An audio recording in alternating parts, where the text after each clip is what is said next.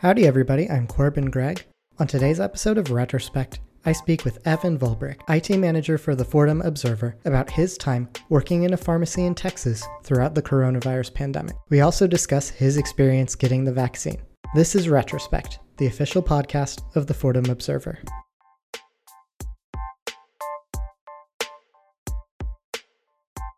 I am now joined by Evan Volbrecht, IT manager for the Fordham Observer, who, in the past few months, has been working in a pharmacy. And as someone working in the healthcare industry in the middle of the pandemic, he has unique experiences in dealing with the coronavirus. Evan, thanks so much for coming on Retrospect today. Hey, good to be here. I guess to start off and give a little bit of context, what has it been like working in the pharmacy throughout the pandemic, either hours or dealing with people in the pharmacy, and just what has that work been like?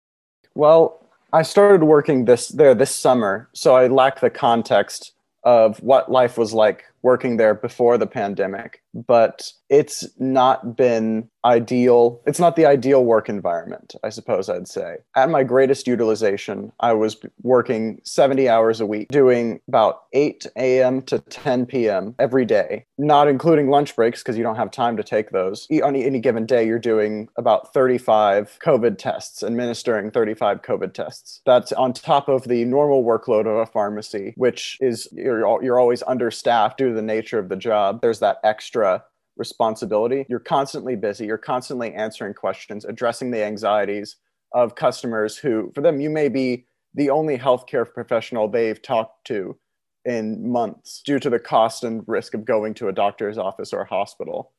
Um, so, besides addressing those concerns, you have to keep up with d- the demands of the position, and while being continually exposed to the mo- the most likely to be infected members of the population. Another important thing that is a more recent development as we're kind of getting into what I would consider a new phase of the pandemic, I guess, is the distribution of vaccines, right? So, as a person who have been working in the healthcare industry, uh, dealing with people with the coronavirus, have you been able to either get a vaccine or get on a list to get the vaccine? I was lucky enough to receive the vaccine. I got my first dose at the end of December and uh, my second dose last week. This time next week, I will be at the time where Moderna, I got the Moderna vaccine, where they have estimated that I have uh, full immunity or to the extent that their vaccine will provide it. There was no organized system for my coworkers and I to get the vaccine, or any healthcare workers that I know of to get the vaccine. There is a clinic across the street, just like a small chain urgent care st- stuff, some primary care doctors that you'd go visit. They got in touch with our pharmacy directly, um, or they got in touch with a pharmacist and offered, since they had doses and they knew we qualified as frontline workers. Some took, some of us took advantage, some didn't but it was only because of one person at that location reaching out to us on their own initiative that I was able to receive the vaccine. There is no central planning uh, designating these this many doses to this this group of workers, this many doses to this hospital. In fact, the clinic that I got it from, after receiving however many doses of the vaccine, they did at first, they were denied any further supplies beyond those needed to give the second doses to their previous patients. The rules for distribution change all the time, especially with the change of uh, regime, Biden's recent order of more supplies. I have no idea, for example, when our pharmacy would get the vaccine, which is the most common question asked by patients that come to us. We have to be prepared for when it shows up at our doorstep, but the rollout has been so haphazard that no one can really know when it is. There's lists at some places, some places don't take any and they'll and they they'll get in touch with patients that they think are high risk or eligible. They many places won't take lists or won't contact just because they have no idea if or when they'll receive the vaccine. Yeah, I definitely think that kind of the story of this phase would be the absolute failure to get the vaccine like the last mile that planes ship out and get all of these vaccines to all of these states. And then just from there, it's been kind of a mess getting it actually into people's arms. This whole distribution of the vaccine is something that has been written about endlessly. And there's plenty of people who have given their opinions and plenty of people who have tried to analyze what has gone wrong. In terms of actually getting the vaccine, can you describe from the vaccine, uh, any like adverse reaction, and uh, just generally what the vaccination process was like? Yeah, I'll preface this by saying do not let this scare you off. Most people, including most people I know who received the vaccine, do not have this sort of reaction. I'm high risk going into it for other reasons involving allergies, but it wasn't related to that. It just means you have to stay 30 minutes after for them to make sure you don't have like a reaction. The symptoms I experienced were similar to anyone who's going into college gets the meningitis B vaccine. Um, that was that was what the first dose was like. Within a few hours after getting the shot, my arm was sore to the point that I wasn't um, I couldn't use it with full range of motion. And the night and that night um, i had se- severe flu-like symptoms body aches chills. I didn't run a fever but i felt horrible. I couldn't work i couldn't focus. Um, i was hobbling around with like a blanket like hope like trying just trying to get some tea and like sleep it off. The next day i was also out of commission um, it was about as bad as the meningitis b vaccine as i mentioned and uh, well, it sucked, but it was frankly better than getting COVID, I assume.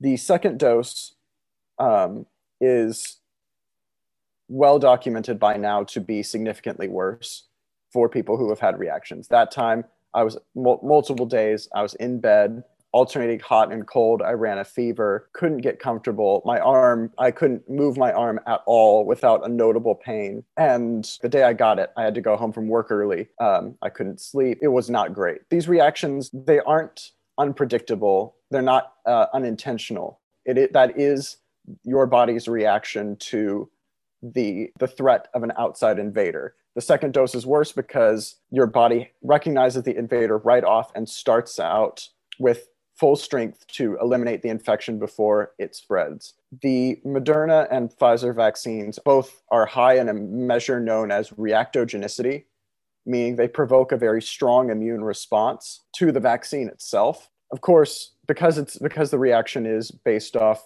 reaction of your immune system, people with weakened immune systems, the people getting the vaccine first, will experience more mild side effects than um, healthy people in the prime of their lives will. My older coworkers experience less serious effects.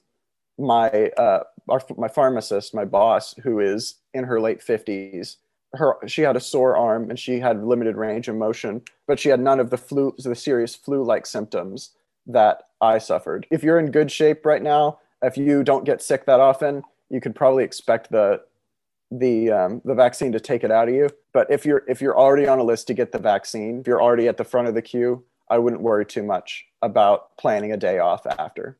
Yeah, I think hearing these stories is important too in like a proper context of like the importance of getting the vaccine despite these different um, reactions that people can have. I think that it's bad for that kind of narrative of the uh, adverse reactions that some people face getting the vaccine to be dominated by people who want to dismiss the vaccines altogether, right? I think it's good to acknowledge it's like, yes, there are some side effects. This is part of the way we give vaccines. It's going to induce this immune response into you. And because of that, you're going to be better off if you ever deal with a coronavirus infection, right? I think it's important to talk about those types of things before bad actors or say anti-vaxxers get a hold of these like stories of adverse reactions and i'm sure like everybody has already seen these types of stories on twitter.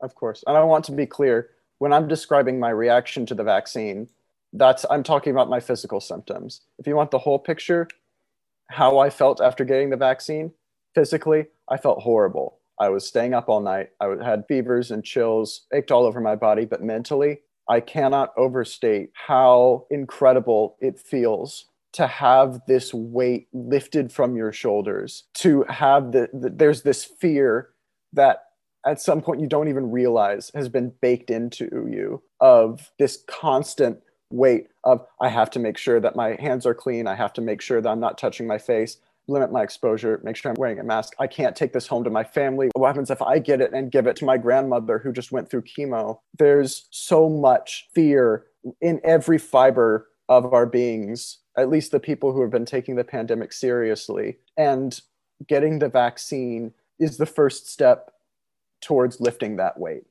Obviously, it, do, it, do, it, it doesn't um, change everything overnight. I'm not back out partying or anything like that. Not that I wasn't in the first place, but it gives you this taste of what life was like before when you didn't have to be so cautious and so afraid every time you went outside. It's like seeing the light at the end of the tunnel that this nightmare could finally be over one day that you can hug your friends and family again that you could go like go out to a movie or sit in the park or attend a concert without this ever present reaper standing behind you breathing down your neck. It's I I I've gone through a lot of things that make my body feel horrible. COVID vaccine is one of them. I would do it again in a heartbeat if it was twice as bad. I would suffer through the those side effects for 2 weeks if that was what it took because that's how worth it it is just to feel like things could be back to normal again. Do you have any final thoughts about your work in the pharmacy or the vaccine or anything that you kind of just want to say to wrap us up?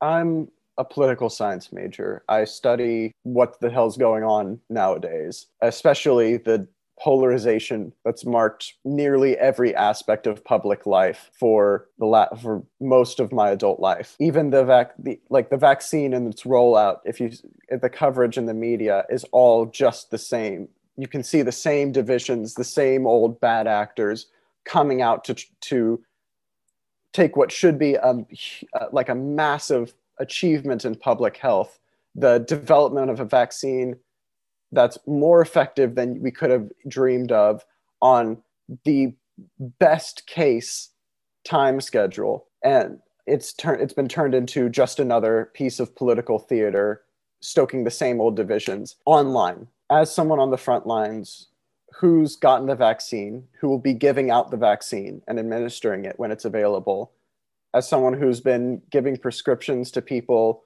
who are afraid, who are afraid for themselves and their families, who might be getting medication for a condition that makes them more vulnerable, or might, they might be getting medication to treat co- uh, the symptoms of COVID 19 itself.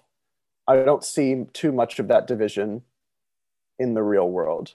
I haven't had someone come in and uh, dismiss the idea that the vaccine could be um, effective. I haven't had anyone quoting conspiracy theories. I haven't had anyone saying that COVID isn't fake. That COVID is fake. The online world tends to amplify those voices. That's not unfamiliar to us. But in real life, when it comes down to it, people just want to feel safe again in public. They want all this nightmare to end. They, they trust us as healthcare providers they trust their fellow citizens as people who are wearing masks and being careful. For, for once, they trust the government to, and pharmaceutical corporations to get out these medications, um, this, vac- this vaccine, as best as they can. They're willing to forgive a lot just because any little bit helps. If you're giving the vaccine out, if you're giving out medications, if you're in line for either of those things, we're all in it together. And people for once actually recognize and abide by that in a way that I haven't seen before.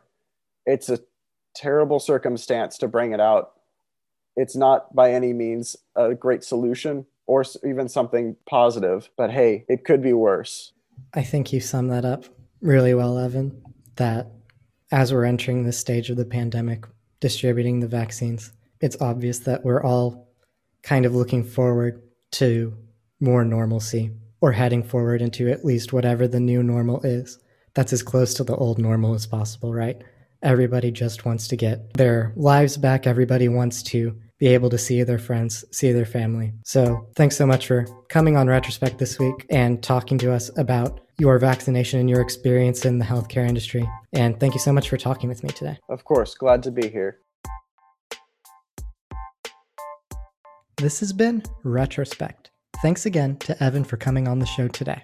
As always, we hope this episode was informative and gave you a little bit more perspective on what it's like to get the coronavirus vaccine and the importance of doing so so we can hopefully get to the end of this pandemic. I'll be back once again next week, joined by Kate Galliford for the next episode of Retrospect. As always, make sure to stay safe, and we'll be back with you again next week.